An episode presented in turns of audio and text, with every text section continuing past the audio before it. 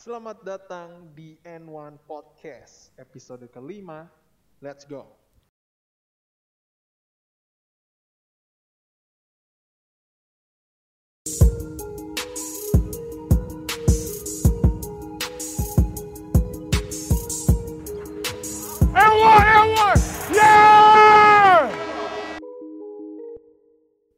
Semuanya, baik lagi bersama gua Christian dan teman gua. Yuki. Oke, we are back in the business. Let's go. Selamat datang kembali lagi di N1 Podcast. Hari ini kita punya tema yang sangat sangat menarik karena ini berhubungan sekali dengan tengah musim dan biasa ada di NBA. Sangat-sangat seru banget sih. Tema kita apa nih lo hari ini? All Star. All Star Game. Banyak banget pro dan kontra All Star Game ini, tapi kita nggak mau ikut dalam feud itu. Oh itu urusan pemain aja ya. Iya, kita hanya sebagai fans, kita hanya menikmati dan apa pun keputusannya itu sudah pasti keputusan yang terbaik diambil oleh Tuhan. Adam Silver Tuhan Adam NBA. Silver. Oke, mungkin sebelumnya info nih loh untuk kita semua. Mhm. All Star Game 2021 itu aslinya ada di Indiana, tapi pindah ke Atlanta. Iya, sebener banget. ya? Indianapolis. Jadi tuh sebenarnya ini masih masih masuk dalam dalam pergunjingan sih karena di Aha. ESPN pun ditanya kenapa Atlanta gitu. Aha, Kenapa Georgia? Padahal kita tahu Atlanta ya. Mereka tuh hidup kayak nggak ada Covid coy di sana. Jawa sama sekali. Baratnya USA. Yo, yo. ini Jawa Baratnya USA. Aduh, ini mohon maaf ya kalau ofensif. Tapi memang tapi memang karena karena Atlanta itu lumayan banyak rappernya. Dan kalau Oh, iya. misalnya lu lihat di Instagram, kalau misalnya di Twitter, rapper-rapper di sana tuh mereka tuh nggak ada nggak ada yang pakai masker dan memang mereka dan Betul banyak ahli-ahli atau pundit-pundit eh, di luar negeri sana di Amerika khususnya bilang bahwa mereka itu orang yang tinggal di Atlanta dan sekitarnya hidup kayak nggak ada corona kayak Covidiot deh. Iya, covid Banyak Covidiot ya Iya, berarti. salah satu salah satunya itu Matt Barnes. Matt Barnes juga bilang kayak gitu. Sebenarnya pasti ada sesuatu hal kenapa Atlanta yang dipilih. Mhm. Tapi ini lumayan lumayan keputusan yang aneh sih karena Atlanta itu tadi ini kota ini Jawa kota Barat Jawa. Barat gitu. Nggak ngerti mau ada corona nggak corona ngopi ngopi aja. Oh gitu. iya. Itulah itulah akhirnya dari Indianapolis mungkin mungkin Indianapolis itu lebih lebih parah dibandingkan Atlanta. Dan tanggal 14 Februari menjadi waktu yang dinyatakan tepat All Star Game sendiri. Menurut lu gimana nih? Eh, All Star Games 14 Februari. 14 Februari. Votingnya, Oh voting votingnya 14 Oh, minggu iya. depan, minggu depan cuy. tapi tapi eh, mainnya itu tanggal 7 Maret, Maret. Maret. Ya, nah. 7 Maret. Iya, iya. Nah, jadi rakyat jelata ini mempunyai privilege ya untuk memilih eh, siapa yang pantas mendapatkan gelar pemain All Star dan bersaing dengan pemain lainnya gitu loh. Yes. Jadi kita punya suara gitu. Ini pemilu, men. Ini kayak Hmm. pemilu.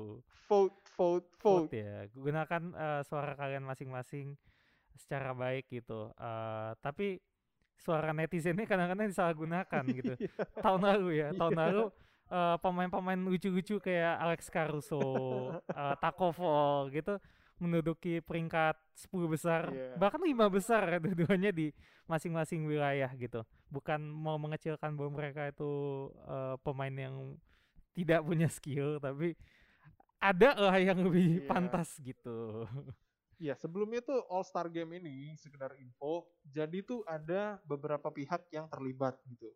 Yang Mhm. pertama ada fans, itu jelas, jelas terlibat. Kita. Lalu ada media, lalu ada pemain sendiri, dan yang terakhir adalah coach. Masing-masing dari coach, kedua Mhm. belah dari West maupun East, dan seluruh pemain dari NBA sendiri. Jadi, untuk menentukan starting line up, yaitu 5 lawan 5 yang akan ada di lapangan, itu Iya. dipilih oleh fans, media, dan pemain sendiri. Jadi mereka tuh voting di situ siapa yang layak masuk untuk jadi starting line up di West dan siapa yang layak menjadi starting line up di East Yes. gitu. Selanjutnya benchnya itu tujuh orang. Jadi Aha. dalam satu tim All Star Game itu pemain yang ada di dalam uh, game itu ada 12 lawan 12, Mhm. 5 starting dan 7 cadangan. Yoi. Nah, tujuh reserve ini itu dipilih oleh pelatih dari NBA. Tapi dengan catatan mereka nggak boleh pilih pemainnya sendiri untuk masuk dalam All Star Game 2021 nanti. Berarti eh Vogel nggak bisa milih Caruso gitu di reserve kan. Iya nggak bisa. Nggak bisa ya. Nggak bisa. bisa ya. Jadi memang eh, pelatih misalnya Frank Vogel dia harus memilih dari eh, pemain yang lain gitu yang di- dinyatakan atau menurut dia ini ini pemain udah cocok jadi All Star caliber gitu. Aha. Dan mereka nggak bisa milih pemainnya sendiri. Gitu. Oke, berarti ditutup kemungkinan Caruso dipilih oleh Vogel sendiri. Dan ke- dan kemungkinan Taco Fall masuk ke Nggak ada lagi. tuh nggak akan ya. Nggak ada ya 10 besar. Ada. Alhamdulillah ya. Iya. Udah waras lagi Padahal, netizen. padahal tahun lalu Taco Fall itu sempet jadi top 5-nya front court front Top court ya. Iya, kalau nggak salah dia tuh dia tuh Dua iya bareng sama Yanis di atas, bareng sama Yanis di atas untuk di East gitu. Jadi memang jadi teman-teman tolong gunakan hak pilih Dengan kalian. benar serius Iya. ya milihnya ya gini. Jangan jangan melucu karena takutnya Taco Fall udah high high hope ya terus tiba-tiba man I am a snub. Ya stop. itu tidak sehat ya.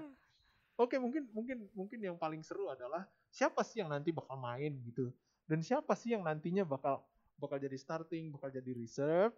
Jadi teman-teman selamat mendengarkan karena kita akan menyajikan opini-opini yang legit dan Mantap. mantap. jadi mungkin mungkin eh, Lucky nanti bakalan nyebutin kita mulai dari East dulu kali ya. Eh, starting line up dari East, lalu nanti disusul dengan pilihan gua. Enggak, nggak mau. Gue maunya West dulu. Oke, Wes, oke. Karena saya datang dari Jakarta Barat. Oh ya. yes, Saya pilih sir. yang West dong. Oke. Oke. Jadi yang kita pilih di sini eh, bukan pemain yang menurut kita itu template. Template itu gimana? Kayak pemain kayak LeBron, Yes. kayak Yanis, kayak Kawhi itu kan eh, auto starting lah ya Iya. gitu. Gak perlu kita apa ya? Gak perlu kita hypekan lagi Iya. gitu. Kita berusaha ngasih hype yang ya votingannya belum aman gitu loh. Atau pilihannya kayaknya belum aman gitu. Oke. Eh, seperti yang gue bilang, gue mulai dari West. eh kita mulai dari guardnya dulu. Gue pilih Shea Gilgeous Alexander, SGA, SGA dari OKC Thunder, eh, dan Mike Conley Mike Conley dari, dari, Utah Jazz. Utah Jazz. Alasannya kenapa dua pemain ini? Pertama Mike Conley. Mike Conley ini musim lalu kan kacrut ya, Iya. mainnya jelek. eh, sepertinya baru adaptasi. Dia kan setelah bertahun-tahun sebagai pilarnya dari Memphis, lalu tiba-tiba dipindahkan karena Memphis mau rebuild dengan second pick yang mereka yaitu Jamoran. Dan akhirnya Mike Conley yang sudah senior dilepas begitu saja ke Utah dan dia harus berdampingan dengan Donovan Mitchell dan Rudy Gobert ya yang sebagai cornerstone-nya Utah. Tapi eh, eksperimennya dibilang gagal, nggak bisa melanjut, nggak bisa sebagus Ricky Rubio. Waktu itu Ricky Rubio kan sempat ya Iya, sama Donovan Mitchell, nggak bisa. Bahkan kayak banyak yang meragukan ah Conley udah habis gitu. Tapi eh, musim ini Conley eh, bangkit sih. Ini Conley udah menuju udah nggak gue bisa bilang salah satu musim terbaiknya dia sepanjang karirnya. Karena so far dia udah dapetin lu percaya nggak sih three pointnya dia sekarang 40% Damn. 40,3 persen Eh, dari sekitar jadi dia sekitar per game dia tuh ngambil hampir 7 kali tembakan. Ya yang masuk 2,7 lah gitu. Hmm. Eh, effective field goalsnya itu 55 persen. Dan intinya mus dan eh, poin per gamenya juga naik ya 16,5 yang sebelumnya 14,4 so dan jangan lupa Mike Conley ini belum pernah All Star Iya. Padahal udah bertahun-tahun dan nunjukin dia konsisten di angka yang bisa angka-angka bagus, tapi ya dia belum pernah All Star gitu. Jadi ada sebenarnya biasnya gue di sini adalah Mike Conley deserve All Star lah sebelum dia pensiun. Itu untuk Mike Conley. Untuk SGA sendiri ya dia dia udah jadi pilihan utamanya OKC setelah kan musim lalu kan dia kan harus berdampingan sama si Pitri Yes. dan eh, Dennis Schroeder dan sepertinya dimentori oleh si Fitri berimpact besar. Kalau mungkin musim lalu, musim lalu dia 20 poinan per game seingat gua. Iya. Sekarang dia naik. Eh sekarang nggak eh, angkanya sekitar sama untuk eh dia tetap bisa jadi volume scorer tapi gue lihat development dia di sini adalah dia bisa jadi fasilitator. Angka assist per game naik. Eh efektivitasnya masih kurang lebih sama sih, tapi eh, angka-angka All Star caliber itu ada, ada banget. Dan untungnya SGA sih dapat votingan dari netizen lumayan banyak juga. Kalau saya dia 7 atau 8, gue lupa. Iya. bagus lah pantas itu untuk uh, guard ya. Oke, untuk uh, untuk apa nih? Front, Front court. courtnya ya. Front courtnya gue untuk dari West gue pilih Christian Wood, Oke, eh, well Rudy deserved. Gobert, Rudy Gobert. dan Paul George. Oke, gue mulai dari Paul George dulu deh. Eh, Paul George ini, Paul George ini banyak kan yang bilang kan MVP G13 is back ya, Yes. gitu. Eh, gue bilang sih bener, MVP G13 is back. Angkanya juga udah nunjukin eh, nggak main-main. Ini beneran angka yang bisa nantang MVP. Dari efektif effective field goalsnya juga itu 60% di atas rata-rata. Eh, three point per game juga hampir 50% percaya dia 47,8% three Hmm. point per game ya. Lalu eh dan efek efeknya dia naik ima apa ya sebenarnya Clippers secara overall dan dia khususnya kenapa dia bisa terlihat bagus itu kelihatan banget karena udah nggak ada lagi beban media gitu. Iya. media udah nggak ngasih pressure bahwa tim ini uh, uh bakal pokoknya musim lalu kan Clippers kayak digadang-gadang oh ini Clippers bisa ini nih lebih bagus dari Lakers bla bla bla bla bla. Semua beban ada di mereka gitu ekspektasi ada di mereka gitu. Eh, dan akhirnya Clippers ha- harus hancur kan dan bahkan dari lead 3-1 gitu oleh tim yang tim Nuggets yang ya kayak apa ya tim tim kuda hitam gitu loh Hmm. eh setelah beban itu udah nggak ada, kelihatan banget pemain-pemain ini dan sepertinya sudah menghilangkan titik lemahnya tim ini Iya. gitu. Tim ini bisa berjalan lebih apa ya, lebih solid dan pemainnya pun bisa secara individu juga bagus gitu. Kayak Nicholas Batum dapetin angka 3 point hampir 50% juga kan crazy gitu. Dan ini Paul George salah satunya. Dan itu kenapa alasan gue memilih Paul George. Eh kalau Kawhi kan eh udah banyak yang milih Kawhi ya.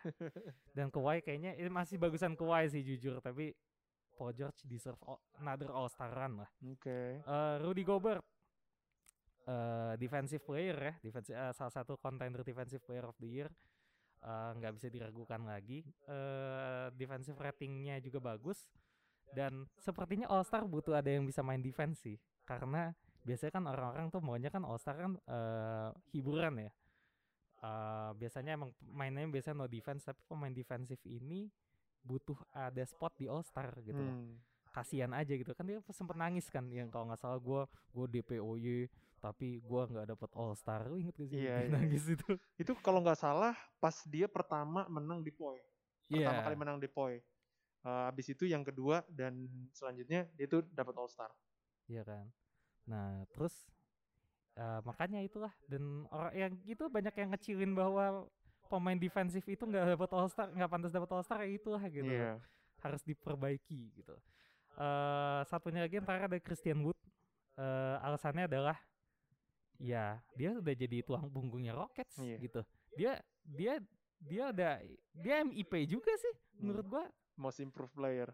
Jadi itu Mike Conley, eh Shea Gilgeous Alexander, Paul George, Rudy Gobert, Christian Wood. Gimana lo? Oke, oke. Itu itu menurut gue skema yang bagus. Starting line up yang West yang lumayan bagus gitu. Walaupun balik Mhm. lagi kita nggak tahu ya. Vote masih sampai 14 Februari. Jadi kita masih bisa vote lagi. Gua sorry, gua sebenarnya nggak akan expect ini jadi starting, tapi gue pengen ini at least masuk. Yes, benar. Itu dia. Iya, memang memang semuanya yang kita pilih adalah Tidak ada template. iya nggak ada. Nggak ada yang LeBron template. ah nggak bosen nggak ada yang template dan bosen. kita mengharapkan ini masuk karena memang kita menganggap bahwa skill mereka tuh cukup untuk menjadi seorang all star caliber. yes sir Oke, gue mulai di West. Di guardnya sendiri itu gue pengen banget ngeliat ada Mike Conley sama seperti lu tadi. Wuh, Ini pemain deserve All Star. Udah sejak lama sebenarnya. Pemain ini dulu punya uh, relation yang sangat baik dengan Mark Gasol ketika dia di Grizzlies dan itu tidak bisa diragukan lagi coy bahwa Conley ini memang nafas dan jantung dari uh, Memphis Memphis Grizzlies. Hmm. Tapi memang sayangnya adalah memang ya saat itu dia dia dia pemain Saingan juga bagus banyak aja, ya. ya. dia pemain bagus aja dan memang bintang di tim-tim lain ada yang lebih cocok di All Star. Tapi tahun ini mau nggak mau menurut gua dia layak masuk dengan dengan duetnya dengan Donovan Mitchell di uh, backcourtnya Utah Jazz sendiri, Conley ini membuktikan bahwa oke musim pertama gua ya gua masih rata-rata lah, dan memang gue sering banget dirotasi dengan Joe Ingles. Tapi tapi di musim ini akhirnya dia dapat dia dapat spotnya uh, starting line up walaupun masih sering rotasi dengan uh, Jordan Clarkson atau Joe Ingles tapi menurut gue dengan bermain 30 30 menit, 28 menit dan cukup membuktikan bahwa Mike Conley is back baby. Gitu. Itu tuh yang pertama, Mike Conley. Dan yang kedua itu gue pengen ngeliat uh, masih di backcourt gue pengen lihat Fox. Oh ya. Yeah. Darren Fox dari Sacramento Kings. Ini pemain satu baru dapat supermax. Enggak supermax sih, max kontrak aja 165 hmm. sekian uh, untuk dia stay di di Sacramento Kings. Dan menurut gue itu udah udah lumayan berhasil sih dengan uh, memang performa dia dari tahun ke tahun gak turun gitu. Tapi yeah. tapi memang ya dia ada di Sacramento Kings gitu yeah. ya. Nobody knows ya gitu. Kadang-kadang emang tim-tim kecil agak gak diperhatiin gitu loh. Padahal iya, bagus. Iya.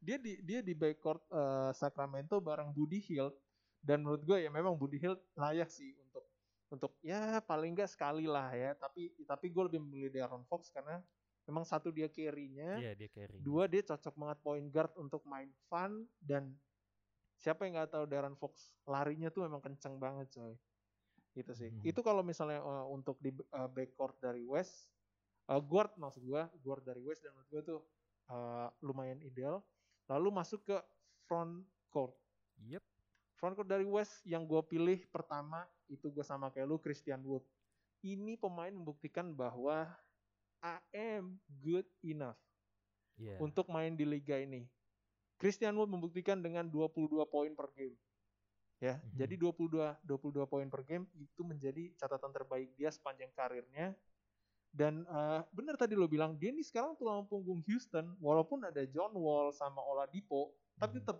nggak ada dia Houston tetap goyang. Iya. Yeah. Walaupun ada Boogie Cousins Wood membuktikan bahwa y'all can win without me.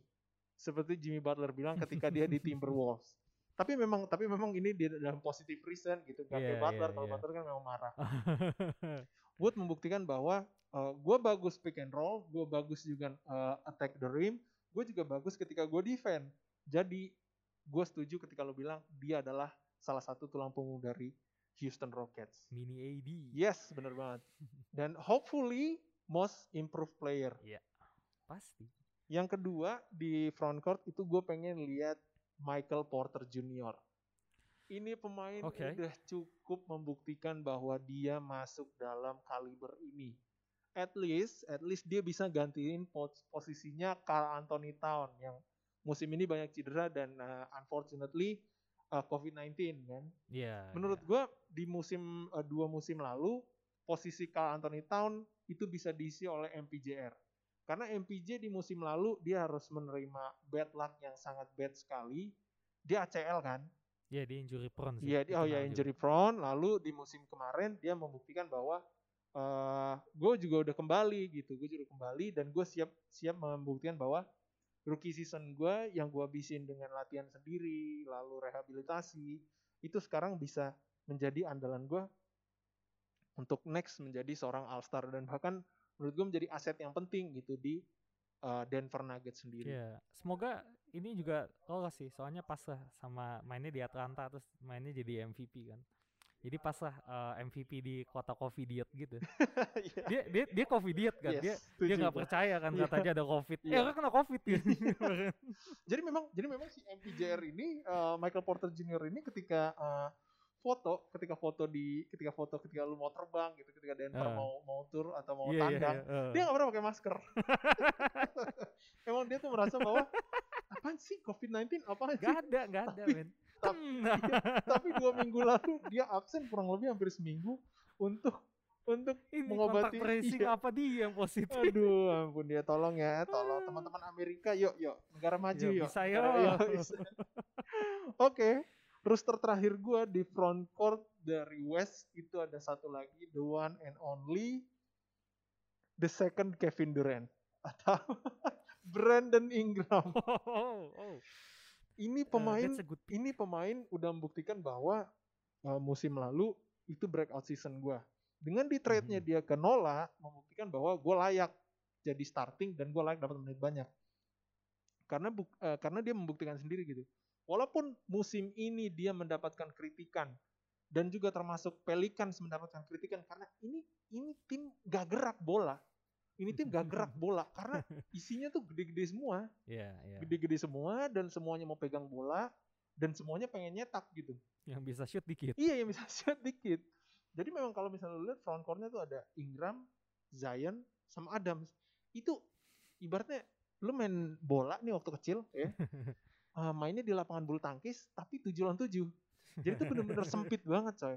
Tapi Iya, Ingram iya sih. membuktikan bahwa gue bisa nyetak eh, 23,7 eh, poin per game. Dan Wow. menurut gue Ingram yang musim lalu dia lolos juga by the way Iya. All Star dia lolos juga, tapi dia cuma main 6 menit.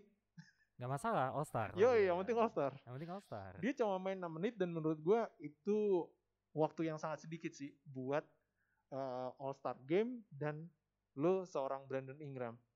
Itu sih untuk squad West gua. Jadi ada Wood, Michael Porter Jr., uh, Ingram, lalu guardnya ada Mike Conley sama De'Aaron Fox. That's a that's a good pick. Yes. That's a good pick kalau katanya Giannis ya. That was my pick actually. Oke, itu untuk West ya. Eh, Yes. Sekarang eh, kita pindah ke wilayah timur, East. Eh, gimana Bapak Tian? Ini Duluan aja kali ya. ini ini sebelumnya nih gue bilang bahwa Is ini bakal seru banget baik dari guardnya atau front courtnya karena ini menurut gue sama-sama susah sih Ya, lebih susah sih. ya lebih susah ini lebih West. susah di mana karena memang dengan pindahnya James Harden Dengan dengan kedatangan LeBron ke West.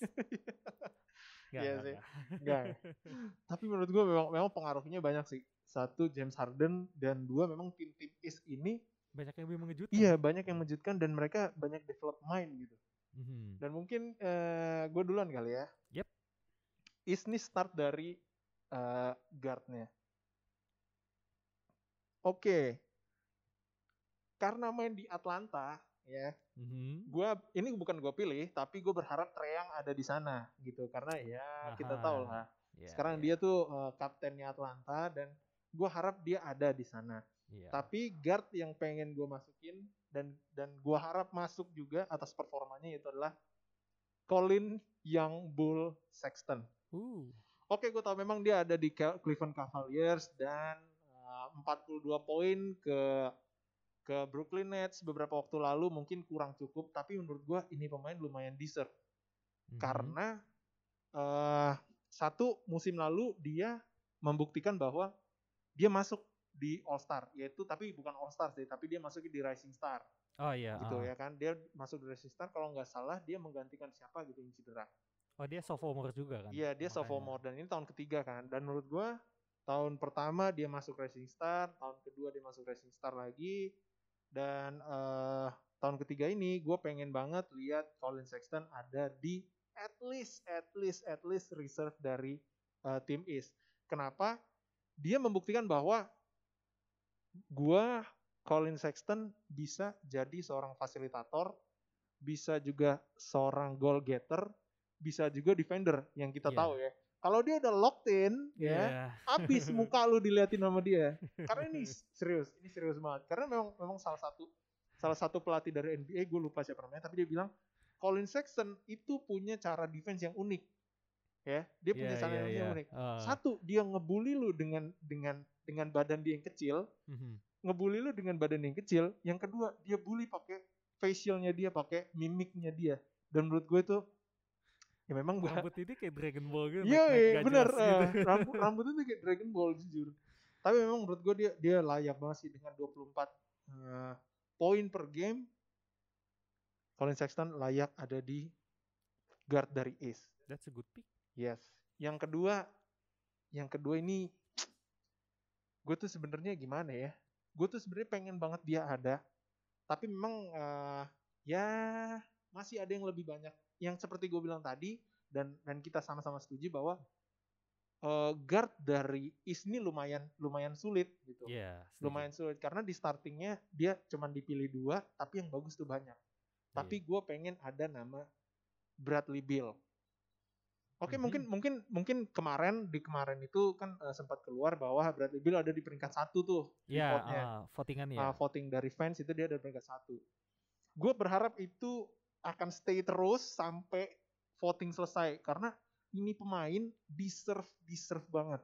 Seperti di episode sebelumnya yang kita bahas bahwa Bradley Beal ini 33,3 poin per game.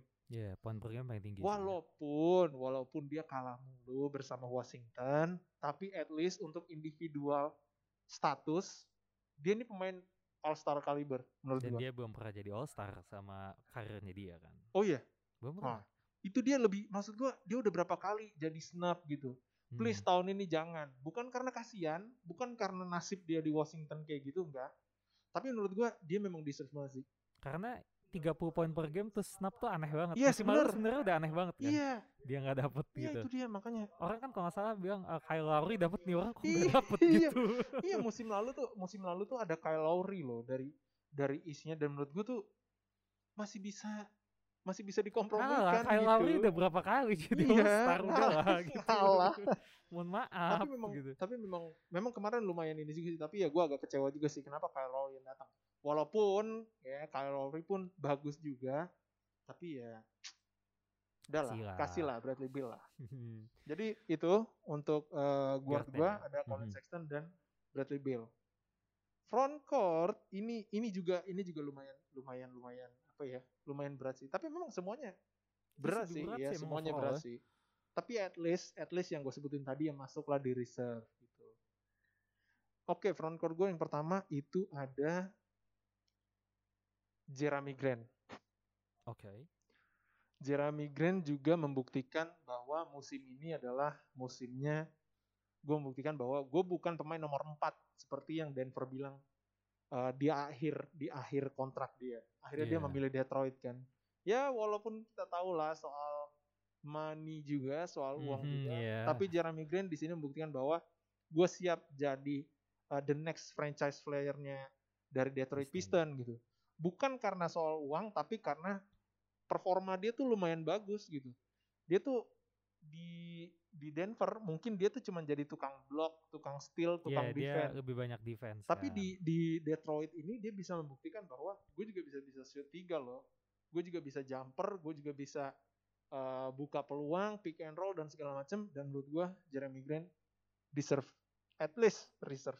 Dan spot. calon MIP juga ya. Nah itu Saingan dia. Wood Ini ya. ini ini menurut gue sih bakal bakal bakal seru sih MIP ini karena ada Christian Wood dan Jeremy Grant ini. Next yang kedua gue pengen lihat Domantas Sabonis. Uh, musim lalu dia masuk ya musim lalu dia masuk tapi musim ini mungkin dia agak sulit sih menurut gua satu memang front court dari East yang kompetitif dan Sabonis ini musim ini walaupun walaupun dia udah membuktikan bahwa gue bisa nih mimpin mimpin Indiana Pacers. Iya. tapi ya kita tahu balik lagi yang tadi lu bilang banyak yang bilang bahwa All Star Game ini adalah game fun. All Star Game adalah Iya, Nggak eh, ada- nama-nama besar. nggak ada nama-nama nama-nama mediocre atau nama-nama yang oh Sabonis nggak ada. Ini All Star yang lu bisa alley up sampai langit terus didang sekencang-kencangnya Iya. dan itu kan tapi menurut gua Sabonis layak masuk sih sama, sama seperti musim lalu Sabonis terus yang terakhir spot terakhir itu gue pengen lihat ada Kevin Durant walaupun man. walaupun Come on, come on bro. dia udah pasti sih dia udah pasti masuk Come tapi gue pengen gue pengen lihat gue gue Stevie Wonder can see that he's a he's an he's a starter. iya gue gue setuju sih dia start tapi gue pengen masukin dia dalam list gue bahwa gue kangen banget Kevin Durant dia itu MVP 2018 MVP MVP ini, All Star, atau ya All-Star? Eh, namanya tuh eh, semenjak eh, 2020 kemarin diganti jadi Kobe Ki- Ki- oh bukan oh iya Kobe MVP Shit, man, MVP. All Star ya bukan Kia lagi iya gue baru Iya, ngomong nah, sekarang Brand. sekarang udah sekarang udah Kobe ya. Dan menurut gua dengan dia hilang hampir satu setengah musim ini adalah waktu yang tepat membuktikan bahwa ya gua tetap Kevin Durant gitu. Gua tetap Kevin Durant yang ada di kaliber elit gitu. yes Gua tetap Kevin Durant yang bisa menyajikan hiburan dan nah menurut gue sih eh, keren lah ada Kevin Durant dan ada Brandon Ingram kayak abang adek lah pokoknya Oh, iya ya. Saling muji ya. Pas, Yoi. pas kemarin restart ya langsung dipuji Ingram ya Iya. sama KD ya. iya dan menurut gue memang memang Number itu sih 14 build different. ya jadi kan. jadi itu gua ada ada Bradley Beal, Colin Sexton, Kevin Durant yang ya obviously tapi gue pengen Hmm. nyebutin ini. Lalu ada Demantas Sabonis sama Jeremy Grant. Oke, next mungkin dari lo. Oke, eh kita mulai dari guardnya dulu. Hmm. Oh ya sebelumnya eh, that's a good pick. That's a That's a good, good pick. that's a good pick. Kata Giannis. Kata Giannis. Saya mulai ya. eh, sam- guardnya. Hmm. Yang pertama ada Malcolm Brogdon. Damn, kenapa? Oke, mungkin memang eh, isi ini guardnya emang stack banget. Ada Brogdon, ada Van Fleet, ada Levine, ada Sexton, ada Bill, ada Westbrook juga dan wah eh, memang bingung ya. Tapi eh, nama Malcolm Brogdon dan Indiana Pacers menurut gua butuh banget support karena satu eh, itu adalah Indiana Pacers yang orang kadang lupa oh iya ada Indiana Pacers gitu. Tapi musim ini mereka overperform jujur dan mereka melampaui ekspektasi gue jauh yang bahkan gue bilang ah, ini kayaknya nggak akan lolos eh, playoff. Tapi sepertinya sejauh ini tidak menunjukkan penurunan performa gitu. Dan eh, motornya adalah di dua nama yang sudah disebut saat, eh, tadi yaitu eh, Domantas Sabonis dan Brogdon. Kenapa Brogdon itu menjadi motornya? Angka ini angka tidak berbohong ya sepertinya Yes. dari eh three point attempts-nya dia dia dia lebih dapat banyak lebih dapat banyak freedom buat megang bola juga karena Kar- Caris LeVert sama TJ Warren yang out lama Iya. so dia megang banyak bola eh dia dapat banyak nge-shoot juga dari attempts-nya dia per game ada 7 3 point dan untuk persentase 3 pointnya sendiri 40%, 40,1%. Efektif field goals-nya pun di atas 50% yaitu 53,2%. Dan eh, poin per gamenya by the way naik jauh. Poin per game musim lalu 16,5 dan sejauh ini dia sudah 22 poin 22,4 poin per game. Yes. So Malcolm Brogdon menurut gua pantas dapat All Star. Itu untuk guard yang pertama, yang kedua adalah Ben Simmons. Kenapa? Ben, Kenapa Ben Simmons? Ben, Ben Simmons ini eh, kenapa saya memilih Ben Simmons bukan Zach Levine, bukan Fred Van Vliet? Sebenarnya agak bingung antara Fred Van Vliet sama Ben Simmons tapi eh satu Ben Simmons ini overhated. Kalian tidak mengang- memberi dia respect yang cukup untuk eh, Ben Simmons bahwa Ben Simmons ini yang bisa membuat Joel Embiid bagus. Gak men, Ben Simmons ini uh, All Star caliber player uh, titik nggak nggak ada nggak ada penjelasan lagi. Walaupun angkanya turun tapi yang dilihat yang dilihat yang yang kalian lihat hanyalah three point dan uh, poin per game aja gitu loh. Iya. Come on man. Come on. Tapi kan posisi dia tuh guard coy. Menurut gua Dia iya dia di daftarnya dia di guard, tapi dia bisa di mana aja gitu Iya loh. Dan apakah Bradley Beal bisa di mana aja? Enggak. Zach Levine bisa di mana aja? Enggak. Apakah Fred Van Vliet bisa jadi power forward? Enggak gitu loh. Ben Simmons ini Ben Simmons ini sempurna sih menurut gua. ben Simmons ini harus dapat sepertinya nggak starting sih, tapi ayolah. Dia pasti reserve sih. Oke, kita maju ke front court. Front courtnya pertama eh, saya memilih Julius Randle. Uh, you can you can handle the Randle, baby. Oke, oke. Eh, alasannya adalah karena em, dia sekarang adalah dia adalah motornya Knicks yang sedang panas-panasnya yang wuh melampaui ekspektasi kalian yang dianggap tim-tim bercandaan. Knicks, Knicks ini tim bercandaan ya, tapi diam-diam Knicks ini ada di delapan besar yang alias kalau begini terus mereka bisa lolos ke playoff. Yang terakhir kali mereka ke playoff itu zamannya Carmelo Anthony Iya, kayaknya. ya. iya bener Melo. Udah lama banget tuh.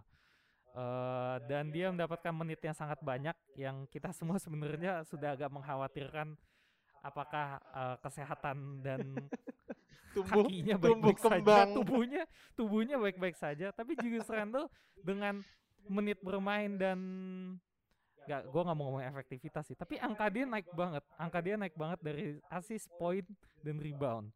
dan eh, dia jangan lupa dia adalah yang membuat East bisa di posisi playoff salah satunya poin utamanya sih Oke. Oke, itu Julius. Randle. Julius Randle can handle the Randle eh berikutnya ada Gordon Hayward. Kenapa woi?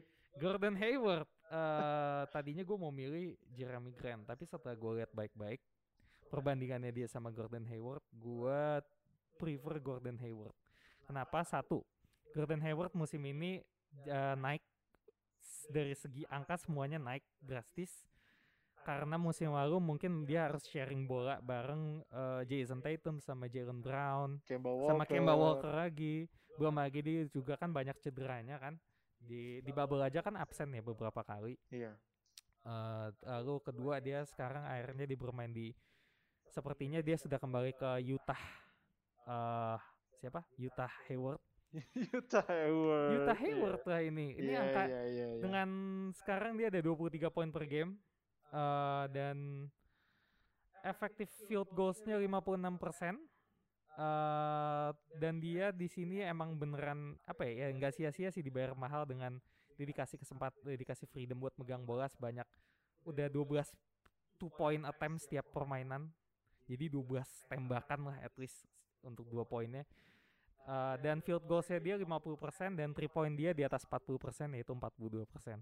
So three pointnya naik jauh yang sebelumnya dari sebelumnya itu dia 30 persenan sama karirnya dia panjang sebagai kalau dia main lama dia sebenarnya three point dia 30 persenan dan dia baru kali ini bermain di menit yang kurang lebih sama dia sekarang udah 40 persenan so kelihatan banget dia udah develop three point gamenya dan dia di sini bisa ngasih gue lihat sih dia udah ngasih uh, culture yang bagus juga buat uh, bocah-bocahnya Hornets. Hornets ya eh Lamelo buat Bridges buat Graham. macam Rozier gitu-gitu so Hayward di sini angkanya memang angka-angka All Star so Hayward walaupun banyak yang tidak suka dengan Hayward ya yang katanya dia diam-diam pendukung Trump. Make America great Maga- Maga Gordon. Tapi kayaknya nggak nggak tahu lah itu jangan dibahas ya. Oke, eh, yang terakhir di front court adalah Nikola Vucevic. Kenapa? ini ini juga orang yang menurut gua nggak ini bukan ini ini saya bikin pilihan tuh bukan karena kulit putih aja sih. Jadi ini ini memang murni memang murni bahwa Nikola Vucevic ini karena dia main di Magic Iya. ya udah gitu nggak nggak ada nggak ada yang nggak ada yang pedulin kayak Zach Levine sih menurut gua tapi Zach Levine sepertinya sudah mulai ada yang oh iya Zach Levine beneran bagus Ya gitu. udah ada yang aware. Vucevic ini beneran kayak tiap musim tuh apa ya double double machine Iya. carry magic tapi kayak nggak nggak ada nggak nggak dapet recognition gitu gue kasihin dia eh tapi dia sempet sih sekali All Star ya Dia sempat tapi 2018. musim ini dia harus balik ke All Star sih karena dia ada di angka yang kurang lebih sama gitu. Bahkan start bagusnya Magic aja gue bilang karena dia carry tim ini sih. Apalagi sekarang Magic banyak banget yang cedera kan. Jonathan Iya. Isaac belum balik. Markel Fultz cedera sekarang Aaron Gordon cedera gitu. So kalau misalnya Nikola Vucevic bisa stay dan bahkan mungkin Magic bisa dapat menang banyak yang sekarang ini sepertinya. Yang saat ini sih udah mulai turun Magic tapi kalau misalnya Vucevic bisa naik gitu eh Vucevic ini pantas dapat spot All Star Tep- so gitu Tapi memang, Oh. tapi memang gue setuju sih. eh Vucevic ini, jadi eh, fun fact, Vucevic ini itu serba nomor satu di Orlando Magic. Haha. Rebound dia yang dapet, as assist mungkin enggak, assist Iya, enggak. Score juga dia, iya. three point percentage juga dia, Mhm. terus eh, jumper juga dia, dan di eh, eh, di paint tuh dia juga gitu. Jadi memang kalau misalnya benar kata lu, at least ya, at Ah. least dapat di reserve ya. Jadi tolong pelatih pelatih NBA pilih ini orang, kesian. itulah eh, karena main di small market Iya jadi sih. tolong beberapa tim eh, beberapa netizen juga tolong notice dia lah ya gitu so pemain yang gue pilih gue bacain ulang yaitu ada Malcolm Brogdon Ben Simmons Gordon Hayward Nikola Vucevic dan Julius Randle Oke, itu itu prediksi dari kita. Jadi ya mungkin mungkin That's masih ada kesempatan vote sampai tanggal 14 Februari. Yap, Jadi gunakan teman-teman hak suara Anda. gunakan hak suara Anda sebijak mungkin dan tolong jangan vote Clay Thompson. Kenapa ada Clay Thompson di nomor 10? Padahal udah jelas-jelas kemarin Sembilan cuy, bukan sepuluh. Sembilan ya? cuy. Bahkan kemarin tuh dia udah jelas-jelas ya jalan ke arena pakai kaki yang ada gipsnya. Jadi teman-teman tolong ya. Kayak Thompson sebelum season mulai, ya ini cederanya season ending. Iya. Masih ada yang voting. ada yang voting. Ketinggalan berita ini kayaknya. Oke, mungkin mungkin tadi itu sih, mungkin tadi itu uh, beberapa uh, ramalan-ramalan ya, yang semoga berhasil sih dari kita. Tapi nih, tapi nih ada beberapa yang menurut yang menurut kita juga uh, musim ini karena karena performanya itu agak kurang layak untuk masuk ke dalam uh, All Star Game Oh ya. gitu. Mungkin yang pertama mungkin gue bisa gue bisa bilang yang pertama itu kayaknya ada di uh, diri Kemba Walker. Menurut lu gimana? Ya, setuju. Kemba Walker kebanyakan cedera musim ini dan setelah cedera eh, performanya makin menurun mungkin karena terlalu diburu-buruin comeback atau gimana. Iya. Jadi ya no. Karena memang Kemba Walker juga banyak cederanya juga musim ini dan dia benar diburu-buru comeback karena ya itu tadi eh, memang bermain di tengah-tengah musim Covid ini memang susah gitu. Jadi Iya. bukan cuma cedera tapi ya Covid juga jadi masalah. Persiapannya juga minim kan. Iya, nggak ada preseason dan segala macam dan menurut gua pemain dengan kaki yang mesti 100% fit kayak Kemba Walker yang selalu melakukan step back harus harus banget melakukan persiapan. Mungkin gue bisa gue bisa nyebutin satu lagi yaitu ada Jimmy Butler. Iya, setuju juga.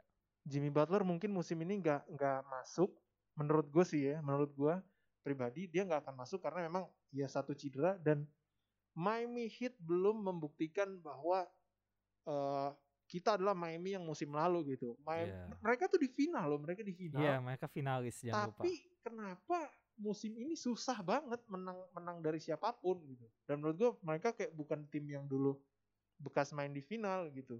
Iya, eh, mungkin kesalahannya secara tim tapi Butler sih performanya ketika dia ada di lapangan dia Hmm. menunjukkan ya dia tetap all star caliber tapi kalau dari gua sih performa bukan performa jumlah jumlah penampilan dia nggak banyak gitu untuk requirement dia untuk masuk all star Iya. gitu loh.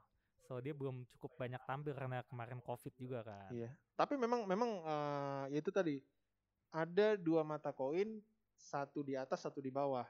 Jadi mungkin Jimmy Butler sekarang di bawah, yang di atasnya mungkin ada Bam Adebayo. Iya. Dan menurut gue ya bu- bukan gak mungkin dia musim ini bisa masuk lagi gitu di All Star. Setelah sebelumnya musim lalu ada di All Star kan Iya. yang perdana. Dan memang membuktikan bahwa eh, Bam Adebayo juga layak leading, jadi leading sector di eh, Miami Heat sebelum eh, Jimmy Butler hilang dari game karena ya itu tadi COVID-19 dan cedera.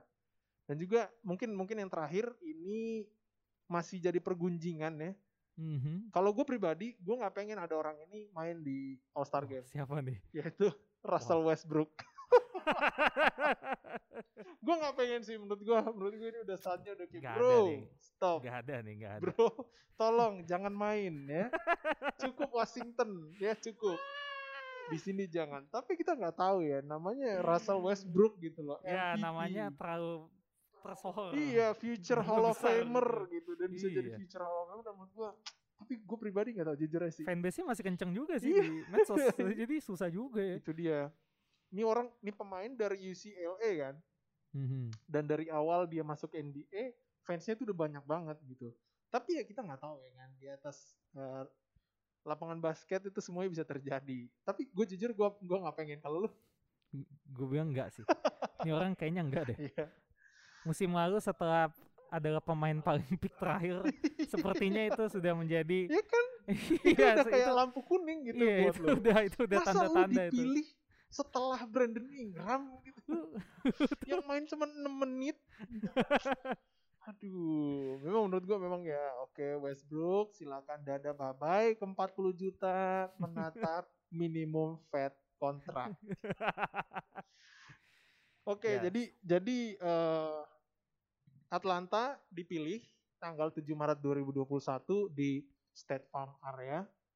Eh, State Farm Arena kandangnya dari Atlanta Hawks Mhm. gitu. di samping uh, All Star Game itu sendiri, jadi ini kan namanya All Star Weekend kan. Iya. Jadi itu ada Rising Star Challenge untuk pemain uh, rookie dan sophomore, Mhm. lalu ada Skill Challenge, tapi ini belum tahu masih sama kayak yang sebelumnya atau enggak.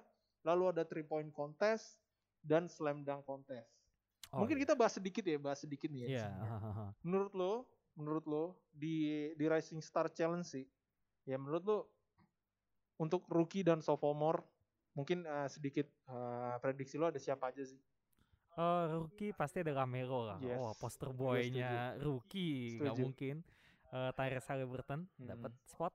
Em, eh btw formatnya ini gue agak lupa deh. Rising Star-nya ini apakah kayak yang musim lalu kalau nggak salah World versus Amerika? Iya, ya, nah kalau musim ini sebenarnya itu belum dirumusin sih. Jadi yang, yang baru terumuskan itu adalah All Star Game-nya sendiri gitu. Oh, I see. Dan juga dan juga eh, untuk skill challenge, three point contest, slam dunk contest itu eh, peraturannya seperti apa?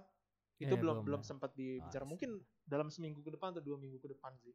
Nama-namanya berarti ya. Oke. Iya. Eh, siapa lagi sih rookie? James Wiseman? dapat lah, Dapet dapat ya. spot. Em, Obi Topin, Obi, Obi Topin sih ya namanya nama besar tapi Iya. dapat sih, dapat karena- dapat lah dapat. Karena kan Rising Star ini kan hampir sama kayak mock up dari All Star gitu kan. Di sana, apalagi Obi Topin udah membuktikan eh udah me- mengatakan bahwa Uh, uh, gue gue bakal ngedang sampai gue selesai. gue gue gue Emmanuel Quickly. Immanuel Quickly Emmanuel setuju. Quickly, Peyton Pritchard, em Sadik Bey kayak dapat ya. Sadik Bey. Eh so far itu sih Ya, gue sih mungkin mungkin hampir hampir hampir hampir ya hampir 80% dari rookie sih bakal masuk sih. pasti. Yang Tep- 80% rookie yang lumayan aktif main minimal 15 menit mungkin di uh, Rising Star Challenge ini. Gue gua maunya sophomore sih yang yang rusuh sih nanti. Gue pengen Zion mau dapat dapat spot di situ. Iya. Ja juga mau dapat spot di situ. Ja kayaknya juga All Star sih ya sama Iya. Zion. Eh Tyler Hero juga di situ. Banyak sih yang musim lalu kan rookie-nya agak penuh gitu ya. Iya, musim lalu tuh lumayan lumayan penuh sih. Ada Kobe White juga mungkin mau main Hmm. di situ. Kendrick kayak Kendrick Nunn ya kan? Kendrick Nunn tuh Kendrick Nunn tuh undrafted tapi udah lumayan tua gitu, tapi dia golongannya rookie gitu.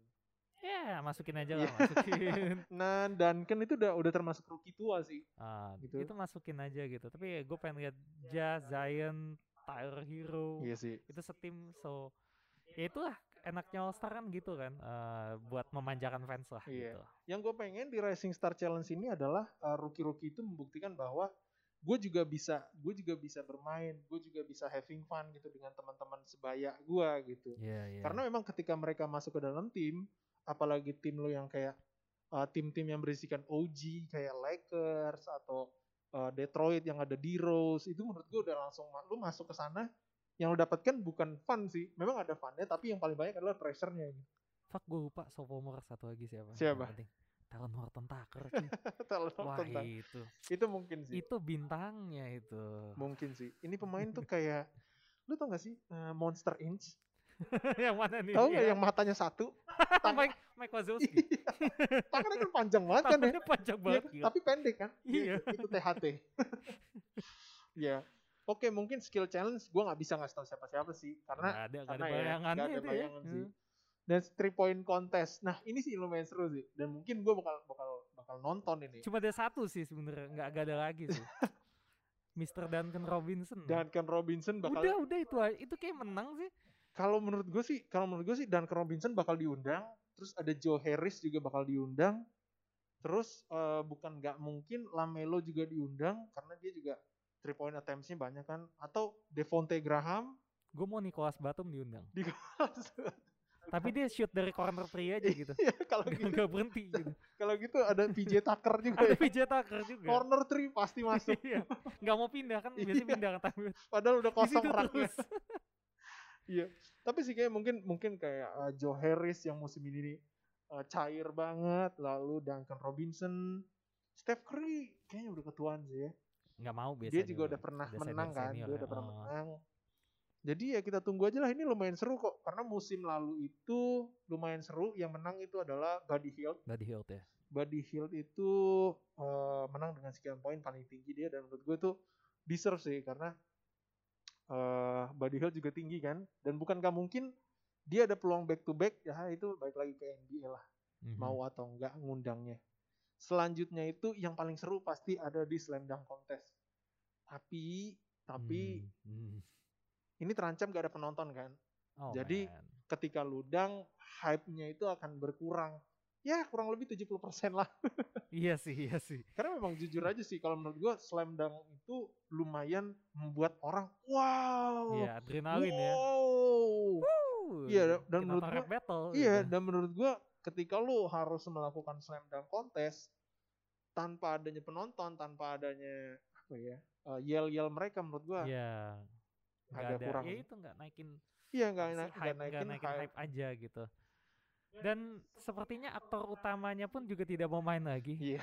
Nggak, nggak, nggak, bukan nggak mau main lagi, dia juga cedera sih ya. Hmm. Jadi cederanya kan baru minggu ini, terus dibilang eh, Aaron Gordon 4 sampai 6 minggu. Jadi tidak seperti Iya. kemungkinan besar itu nggak akan tampil di All Star game mana pun. All Star weekend, sorry. Iya. Aaron Gordon juga dia dia sempat bilang kalau misalnya ah gue udah dua kali Rob man, Iya dua sih. kali Zach Wah, itu- Levine plus uh, Derrick Jones Jr. Ya, saatnya gue pensiun lah dari perweekendan ini. Itu Dwayne Wade ya. itulah Dwayne Wade.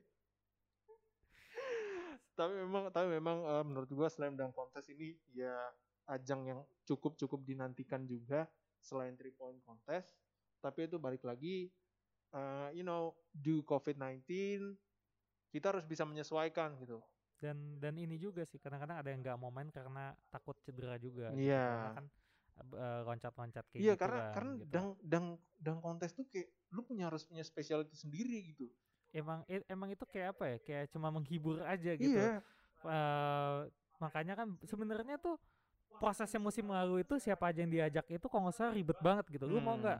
Gue lupa siapa aja yang ditawarin tapi kayak banyak banget yang nolak gitu. Karena gue mendingan nonton aja Iya. dan gue kalaupun gue main gue mainnya di kayak mungkin kayak skill challenge atau main three point atau mungkin all star all star games ya gitu. Gue gua nggak mau kalau dalam kontes cuy. Eh apa ya memang ini merusak fisik gue aja gitu. loh. iya Makanya sempat beberapa all star game eh beberapa dunk contest itu nggak seru gitu. loh. Hmm. Untungnya kembali seru pas Aaron Gordon iya sih lagi. memang memang Aaron Gordon Pas Zach Levine sih, Pak. Zach Levine, Aaron Gordon sama itu yang kemarin sama yang kemarin Iya. sih. Jadi tuh em, kemarin itu tahun 2020 itu banyak banget yang nolak eh, main di dunk contest. Yang gue tahu itu satu ada Jamoran. Oh iya, Jamoran tuh ah. nolak karena ya kita nggak tahu ya. Mungkin dia masih rookie dan dia belum terlalu percaya diri sama dunknya. Lalu yang kedua Zach Levine juga nolak. Oh iya, dia nggak mau defend title ya. Iya. Dia, dia yang juara ya. Dia dia udah pernah juara. Dua kali bahkan. Ha, dia udah pernah juara dan dia merasa bahwa kayak waktu gue kayaknya udah cukup deh. Dan dia malah main di three point contest. Dan itu di first round exit. lu tuh break ngapain lu main di sini gitu. Udah bagus-bagus lu ngedang, ya akhirnya memang itu kan pilihan ya masing-masing pilihan Hmm. gitu. Jadi tanggal eh, 7 Maret di State Farm Arena dan kemungkinan akan disiarkan oleh TNT dan TBS. Nggak ada di TV Indonesia nggak ada. TV Indonesia nggak Ada, ada, ada, ada, ada. Ah, Di ada. mana? Ada lah. Kita Yang, harap yang, yang itu, yang itu. akan ada. Berbayar, Iya. berbayar. Mungkin mungkin mungkin di TV Indonesia ada yang berbayar, tapi kalau misalnya antena lu cuman adanya RCTI, SCTV itu nggak ada. Tidak ada TV lokal. Ya tidak nggak ada TV lokal gitu. Jadi memang eh, masih banyak jadi memang masih banyak eh, polemik sih sebenarnya untuk di O- eh, NBA All Star sendiri. Ini seperti yang lu tahu lah ada beberapa orang yang menolak dan baru aja ngomong sama pers tidak menunjukkan eh, niatnya dalam All Star Game ini sendiri. Oh iya tentunya eh, sang raja sudah bersabda. eh dia bilang gua eh, have zero interest in All Star Game. Eh, itu dari sang raja yang ibaratnya suaranya paling didengar sama Bapak Adam Silver ya, Iya. sama petinggi-petinggi NBA, NBPA juga. Jadi eh, bagaimana nasib All Star? Eh, All Star ini pun kalau menurut gue pribadi gimana? ya, Kayak kayak Grammy sih Iya. ibaratnya kayak eh penting tapi nggak penting gitu. Beberapa pemain nganggep beberapa musisi nganggep Grammy ini penting gitu sebagai pencapaian gue berhasil sebagai musisi. Sama beberapa pemain nganggep All Star ini penting gitu eh, pencapaian gue sebagai pemain.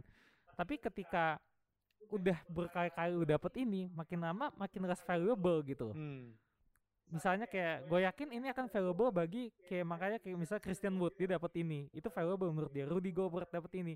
Ini valuable. Misalnya Russell Westbrook dapat ini. Menurut dia ya ya ya udah gitu. Emang emang emang gue pemain jago gitu. Ya udah.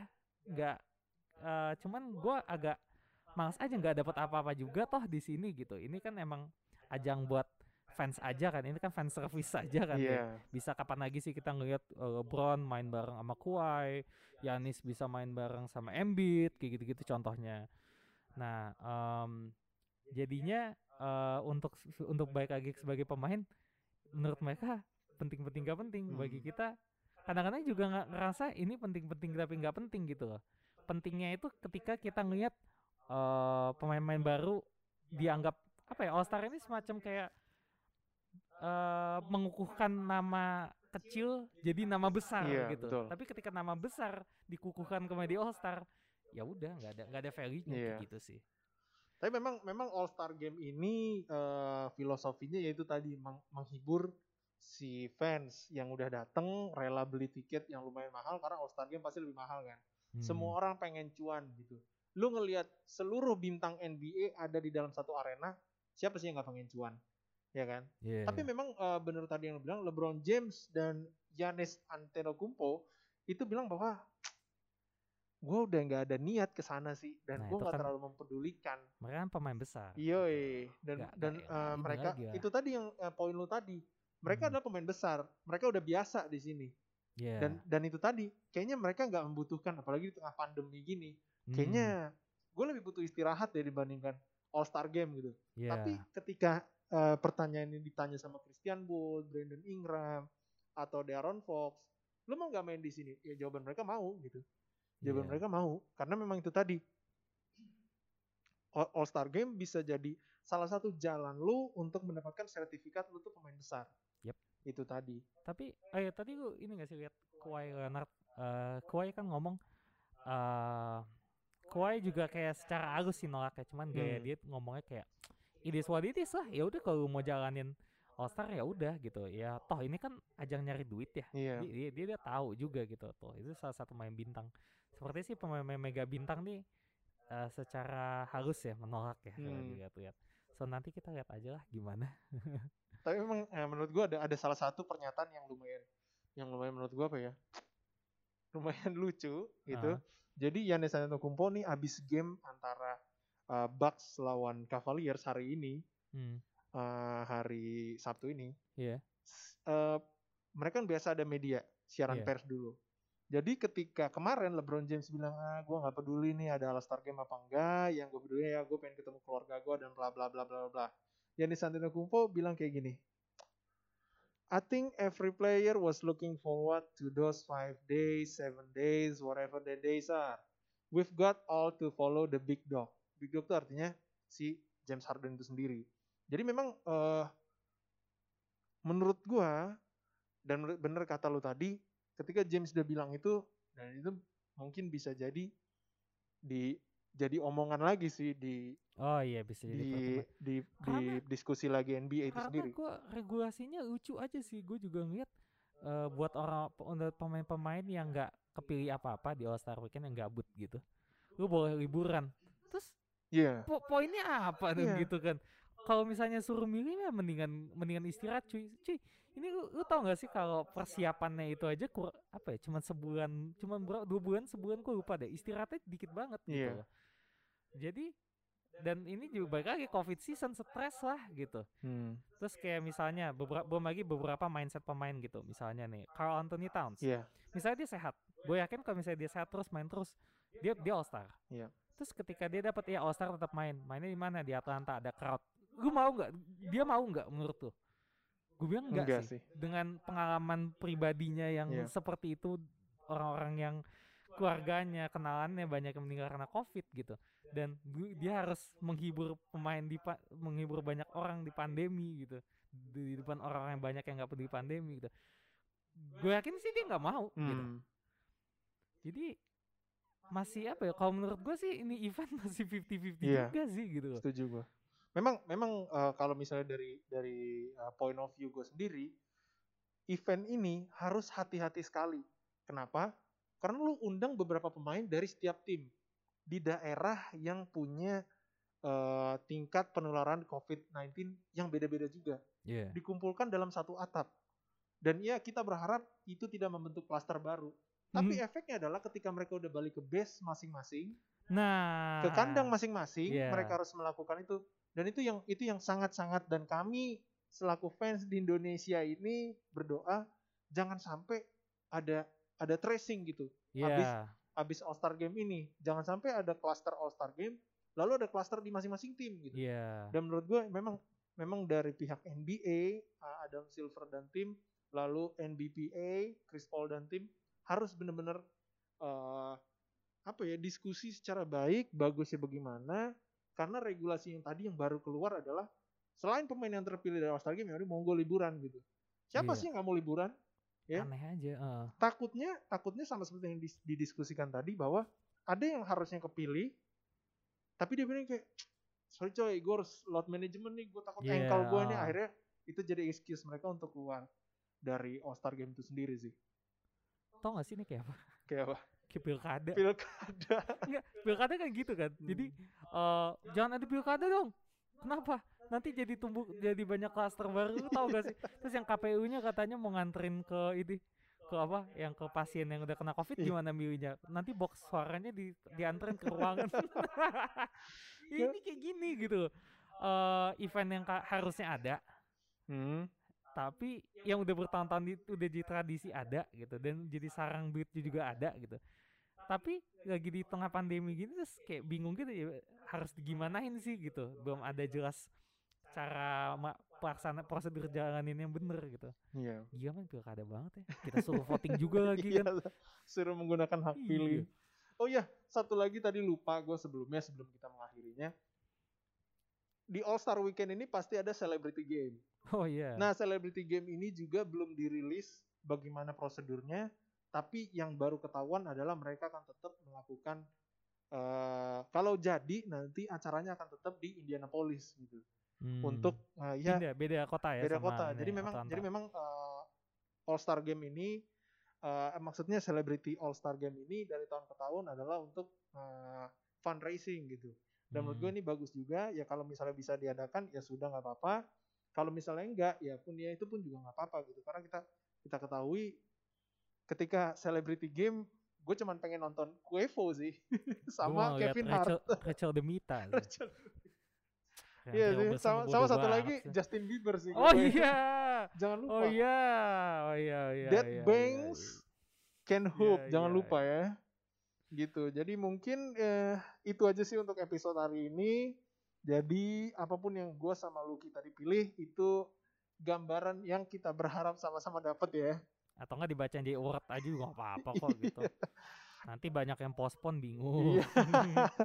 Tapi at least at least mereka punya salah satu info atau tambahan info di Wikipedia masing-masing ya. Hmm, ya, oh iya Iya iya. kan? Accolades, eh, achievement. Iya, gitu ya. achievement di bawah tuh ya. Iya. Oke, mungkin itu aja sekian dari N1 Podcast episode 5. Thank you. Tiba saatnya Indonesia untuk memilih bersama data